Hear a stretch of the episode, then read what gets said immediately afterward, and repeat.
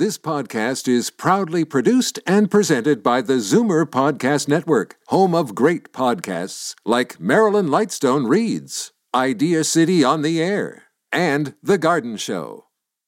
The most memorable interviews and listener calls from the week that was on Fight Back with Libby Znaimer. Welcome to the best of Fight Back with Bob Komsic. Good afternoon and welcome to the Sunday edition of the Best of Fight Back. More of what you want to hear from the week that was. A Mississauga long-term care home operator is facing a second twenty million dollars lawsuit for allegedly failing to protect residents and staff amid covid nineteen. Meanwhile, numbers compiled by the Globe and Mail show three dozen nursing homes in this province have accounted for just over half of the deaths in long-term care.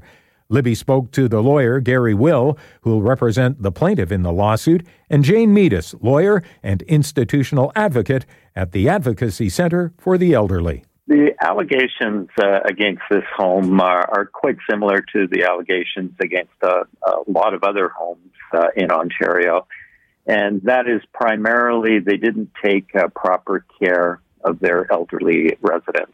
By that, I mean they didn't properly uh, screen and isolate uh, people with COVID and protect their other residents uh, from catching uh, COVID uh, from these infected uh, uh, residents. We've heard of a number of uh, circumstances where uh, four people would be sharing a room. One of them would have COVID. The other three didn't. This home felt that this was the, the appropriate uh, way to deal with this. Uh, it, it's just uh, uh, ridiculous. Uh, uh, anyone with any common sense uh, would say that you have to isolate people with uh, COVID and prevent the spread of this uh, infection. Um, these homes were also uh, lacking in proper P P E uh, equipment, um, and their staff Uh, were uh, there weren't enough staff to look after the residents. The, the heartbreaking thing that we're learning is that uh, people in these homes during COVID were not receiving uh, proper care, and uh, many of them were not being fed or or uh, uh, given water, um, or had their um, soiled diapers uh, changed uh, in a in an appropriate uh, manner. So everyone, even the, the people that didn't catch COVID, were suffering at uh, Schlegel villages. And that's why we brought the uh, lawsuit. Jane, I, I know you can't comment on the specific lawsuit, but these are all things that uh, we've been hearing throughout, basically. Absolutely. I mean, we know that uh, the long-term care sector has been underfunded for a long time, and that, you know, homes regularly understaff even to what their normal staffing rates are. Um, it's been propped up for years by family members, private caregivers that were being paid to go in. And once COVID came, of course, those people disappeared. And so homes, um, which, you know, are required to be providing this care, weren't able to do that. Um, so that's certainly, you know, with respect to the sort of ongoing care. And I totally agree uh, with respect to sort of the issues going on. The homes didn't have P P E. They weren't giving them out. I don't know the specifics of this home, but certainly in general, we were hearing um, from many places and from residents where they were telling us that, you know, P P E was locked away. Their staff was coming in. They weren't wearing the proper um, gowns and, and things. And, and if you talk to hospital folk and you talk to long-term care folk, the precautions taken in hospitals are, continue to be extremely different than what is going on in long-term care today. The sort of community at large should be up in arms about this. I think that people should be demanding uh, change in the long-term care sector. Um, you know, we will see some of it through, uh, potentially through the commission, although it's a very short time frame. It's not a public inquiry, so it's uh, unclear how much we'll get. Um, but I think that, you know, the ministers do need to be held accountable. Um, you know, this minister hasn't done a lot. And to say that, oh, well, you know, with somebody else, well, what were you doing in the time, you know, uh, since the government came in? I don't think they did much. Gary Will, uh, give us a sense of the timelines for, for these lawsuits. Well, these, these lawsuits do take uh, way too long. Um, Uh, they're usually never as a result of uh, the plaintiff's side, because we want to get these matters uh, um, investigated and pushed along. But these cases uh, do take uh, a lot of time. They can go on for years and years. Uh, um, I would like to see uh, the matter um, pushed on as quickly as possible, and we will be doing that. Uh, but we need cooperation of the defendants, and we need the cooperation of the courts. Uh, and um, that's I'm, I'm foreseeing a, a problem in, in both respects. Lawyer Gary Will, who will represent the plaintiff in the lawsuit, and Jane Meadus, lawyer and institutional advocate at the Advocacy Centre for the Elderly. This is Zoomer Radio's Best to Fight Back. I'm Bob Komsic for Jane Brown. Concerns are mounting over two homeless shelters in the Young Eglinton neighborhood where a staffer was recently stabbed by a resident. But the incident, along with other issues such as break-ins and discarded needles outside and near the facility, have upset local residents as well as business owners. Similar issues have called into question the sustainability of a longer-term shelter nearby at the Roehampton Hotel on Mount Pleasant Road, which some critics argue needs to be vastly improved or relocated. Joining Libby, Rachel Chernos Lynn, one of the T D S B trustees for Ward eleven, Don Valley West. We were first told about the shelter after it had opened, um, and we were we were we learned about it from residents because they started emailing about their experiences in the neighborhood with with um, some associated problems from the shelter. So. There's another trustee. The, the shelters are just um, on the boundary between the two wards. So Trustee Shelley Laskin and myself got together, looked at the situation, and we wrote a letter to the mayor and the city uh, expressing our concerns about the location of the shelters. How close, in, are, how close are they to schools? Well, there are five um, schools in the area. Four of them are T D S B, but the Roehampton shelter in particular is uh, within about fifty meters of Eglinton Public School and Northern Secondary School. So there are over two thousand students just uh, within fifty meters um, of that particular shelter. And then the two on Roehampton are one building away from North Toronto Collegiate, Um, across the street from Saint Monica's, which is a Catholic school. And then John Fisher is one block up, which is another T D S B elementary school. So there are five schools right in the vicinity. So lots of students will be going back to school, as you know, on September eighth and in that in that area of those shelters. But in particular, the Roehampton one is, is really very, very close and sandwiched in between two schools.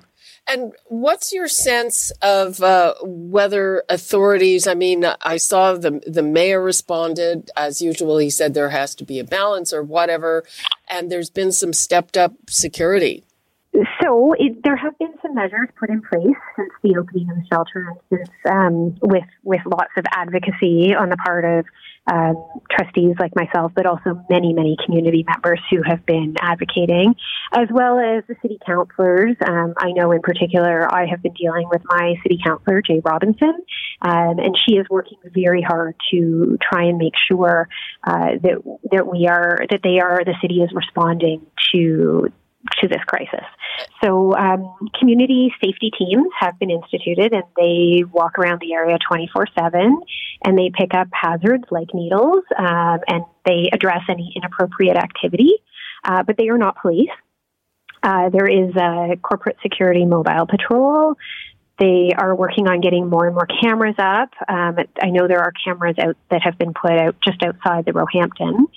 Um, they're putting things like a an outside space at the Roehampton, like some sort of deck, so that the residents in that shelter will have their own outdoor space uh, on their own premise, which would be helpful.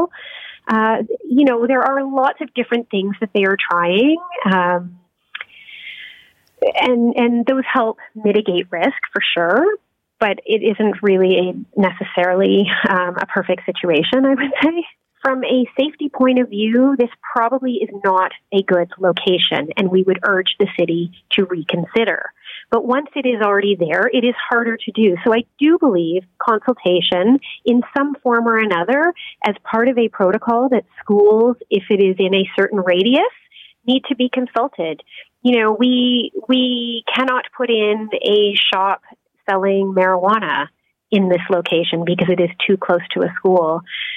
So as a result, we now have, not everybody in the shelter obviously has addiction issues, but there are there are addiction issues that have arisen from this shelter. We are finding needles at local schools. We are finding needles right in the immediate vicinity of the shelter. Um, so it, it, it is related, and I do feel some form of consultation, whether it is a phone call to the Toronto District School Board or an email that says, hey, you know, we, we have this location. Does this meet the parameters? Is there a distance issue? You know, or what do you think? We could have at least responded. Rachel Chernos Lynn, one of the Toronto District School Board trustees for Ward eleven, Don Valley West. I'm Bob Komsic, and this is Zoomer Radio's Best of Fight Back. The Conservatives will vote in their new leader at the end of the week. Will it be Peter MacKay, and is he the leader they need? Here in Ontario, a sobering update from Finance Minister Rod Phillips. The province is in a recession, and it'll take a long time to recover. Meanwhile, the Bloc leader threatening to trigger an election in the fall unless Justin Trudeau, Finance Minister Bill Morneau, as well as the Prime Minister's Chief of Staff, Katie Telford, resign. Is that a real ultimatum, or as New Democrat M P Charlie Angus called it, a hissy fit? Libby talked with Conservative strategist Jason Leader, N D P strategist Kim Wright, as well as John Delacourt, Liberal strategist. This is a hissy fit. Um, I, I think uh, everybody views this as uh, as as the kind of rhetoric that may play well to uh, Mister Blanchet's base, but that doesn't really resonate outside of the, uh, his base. Um, across the country, I think Canadians look at this and say, that's kind of what my drunk uncle at the dinner table would say. If indeed I could still have dinner with, with my drunk uncle. Um, I think we're in a uh, position where I think uh, Canadians uh, have far uh, more measured an approach and far more, um, uh, I, I think they have questions and concerns about the rollout of the stimulus measures, no question. Um, but by the same token, I think they view um, uh, Parliament and uh, the government itself as, as, as managing this, this, this crisis that we're in uh, ably, um, at least, um, fifty-six percent, a majority of Canadians right now are, are, are still still have confidence.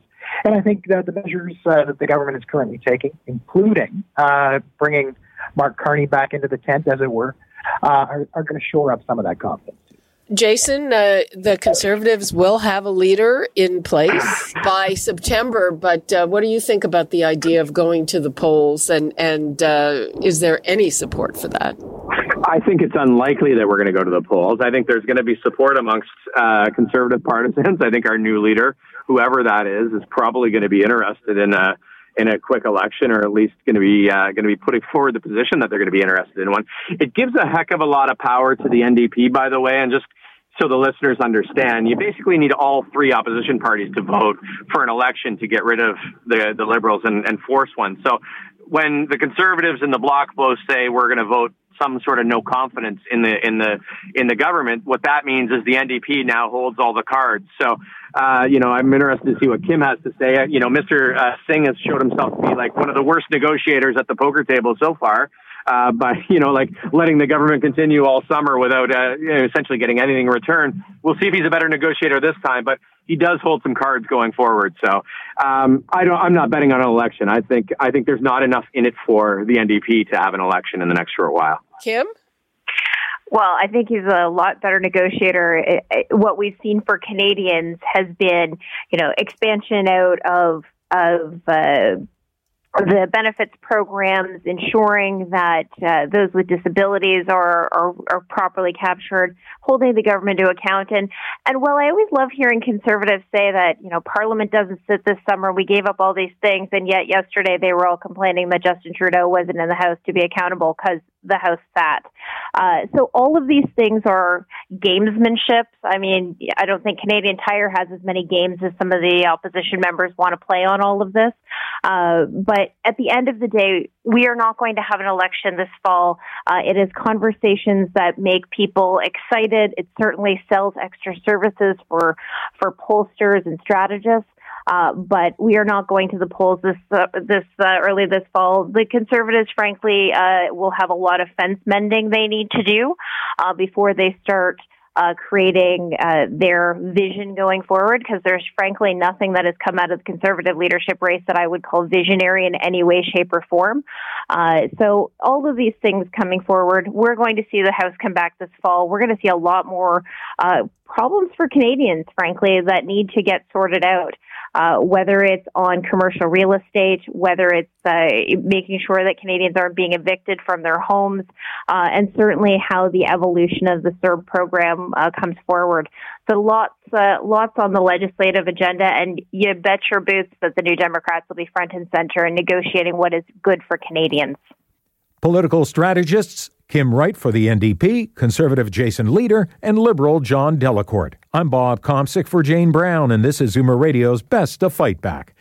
The Russians are claiming victory in the race for the first COVID vaccine, which they're approving without phase three human trials based on testing with a very small sample. Meanwhile, the World Health Organization recommends avoiding dental visits until more is known about the risks of spreading COVID.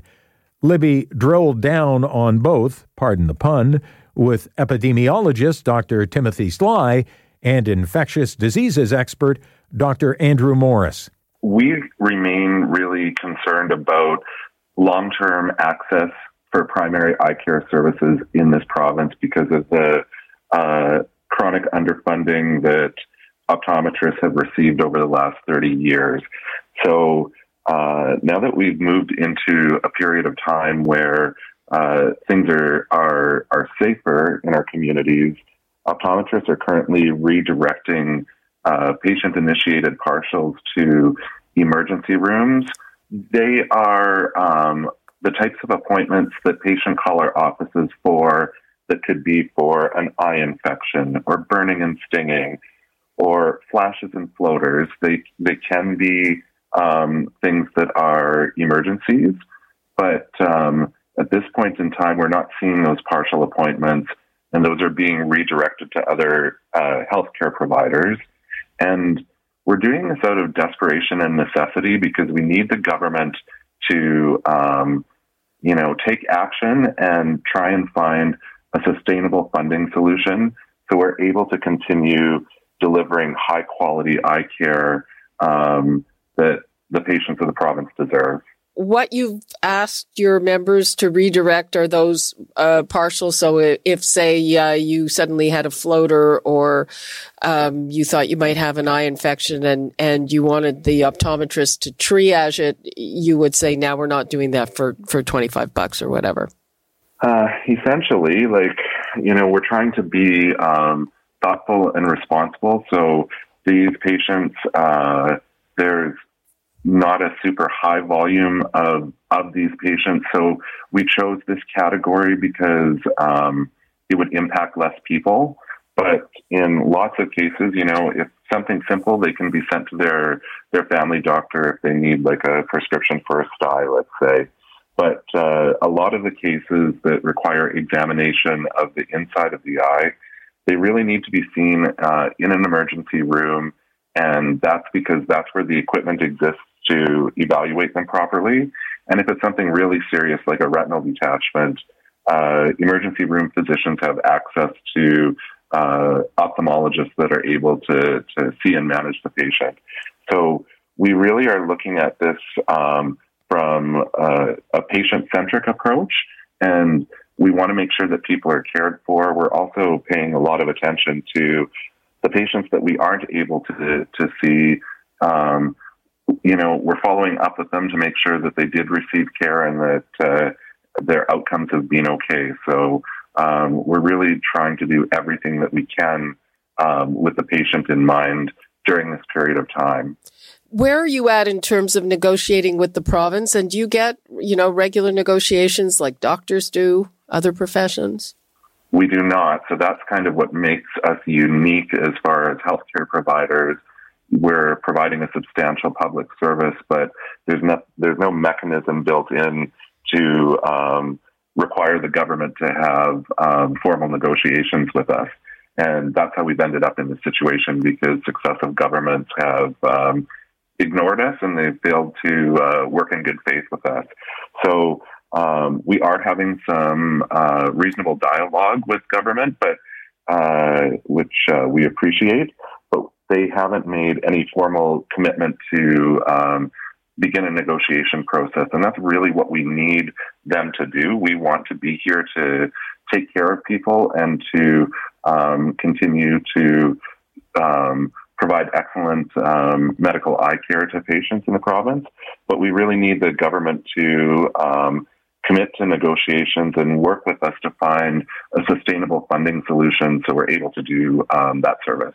You know, so far we've had fifty thousand uh, patient letters sent to government from our website called save eye care dot c a, and I would encourage people to go there and make sure that their voice is heard, um, because we want the government to uh, to work with us in order to find a stable funding solution so we can continue to provide these services. Epidemiologist Doctor Timothy Sly and infectious diseases expert Doctor Andrew Morris. I'm Bob Komsic, and you're listening to the best of Fight Back. Fight Back with Libby Znaimer brings you comprehensive coverage of the news stories that interest you and your reaction to them on the phones. Here are some of this week's best calls. Bill from Toronto had this take on the federal Conservative leadership. So I'm a voting Conservative member of the party. Okay. And I voted for Lewis and I voted for Sloan. To me, uh, Lewis and Sloan are the only real Conservative. O'Toole and uh, MacKay, I couldn't even, I, I wouldn't even put them down for my third choice. It's a long shot. I hope one of these two win. And uh, if not, the only good thing is we've got Pierre Polyev sitting in the, uh, the weeds waiting to come up and rescue us all. Ron in Guelph sees things differently. Other than the fact that Peter MacKay was dating Belinda Stronach, I think he would make a much better competitor for um, Justin Trudeau. Uh, he's got a lot more experience. He's only got a couple of very small ghosts in his closet in terms of a helicopter ride to Newfoundland or something. Erin O'Toole has still got some comments that he made that were considered a little bit too far to our right for a lot of people. So, David in Toronto phoned in to talk about homeless shelters in neighborhoods. I just think that they could have possibly implemented better security um, prior to the implementation of the Roehampton Hotel. Even though there is a COVID situation going on, I mean, uh, your, your, your paid security guards at the desk, um, metal detectors, things like that would help to protect both the residents and the neighborhood. Lucy in Toronto says the provincial finance minister has to go after revealing the deficit is projected to hit thirty-eight point five billion dollars. I think that Rod Phillips, the finance minister for Ontario, should resign. I think he's done a terrible job. The deficit is unbelievably high. Ontario will go bankrupt if it if it has a deficit over twenty billion dollars. I mean, what is he thinking? It, it, it, I don't know what they're thinking, spending all this money. There's a cutoff point for everything with the huge amount of unemployment in the in Ontario. I think it's horrible. And now, Fight Back's Knockout Call of the Week. In fact, there are a lot of great calls this week, but the winner of the Fight Back Knockout Call of the Week comes from Andrea in Toronto, who weighed in on the situation in long-term care homes in the wake of news of another multi-million dollar lawsuit against an operator. What makes me madder than anything is why nobody has asked Minister Fullerton to be accountable for this. Like, she still has her job. She's still collecting a lovely paycheck, I'm sure. And she just stands there with the Premier, which is very nice of him to, to back her up, but why isn't her neck on the chopping block? If she says, oh, we've been working on it, is that good enough? As a Ontarian, that, for me, is no way good enough. I'm a senior. I, I told my daughter, I will die at home before you put me in a long-term care home. That does it for this week's Best of Fight Back on Zoomer Radio. If you'd like to qualify for the Fight Back Knockout Call of the Week, phone us from noon to one weekdays. Or, if you have a comment, email us at fightback at zoomer dot c a. Follow us on Twitter at Fight Back Libby. and have your say anytime on our Fight Back voicemail at four one six, three six seven, nine six three six. I'm Bob Komsic. Join us again next weekend when we'll round up the best of Fight Back. The best of Fight Back is produced by Jane Brown, Justin Eacock, and Zeev Hadi, with technical production by Kelly Robotham.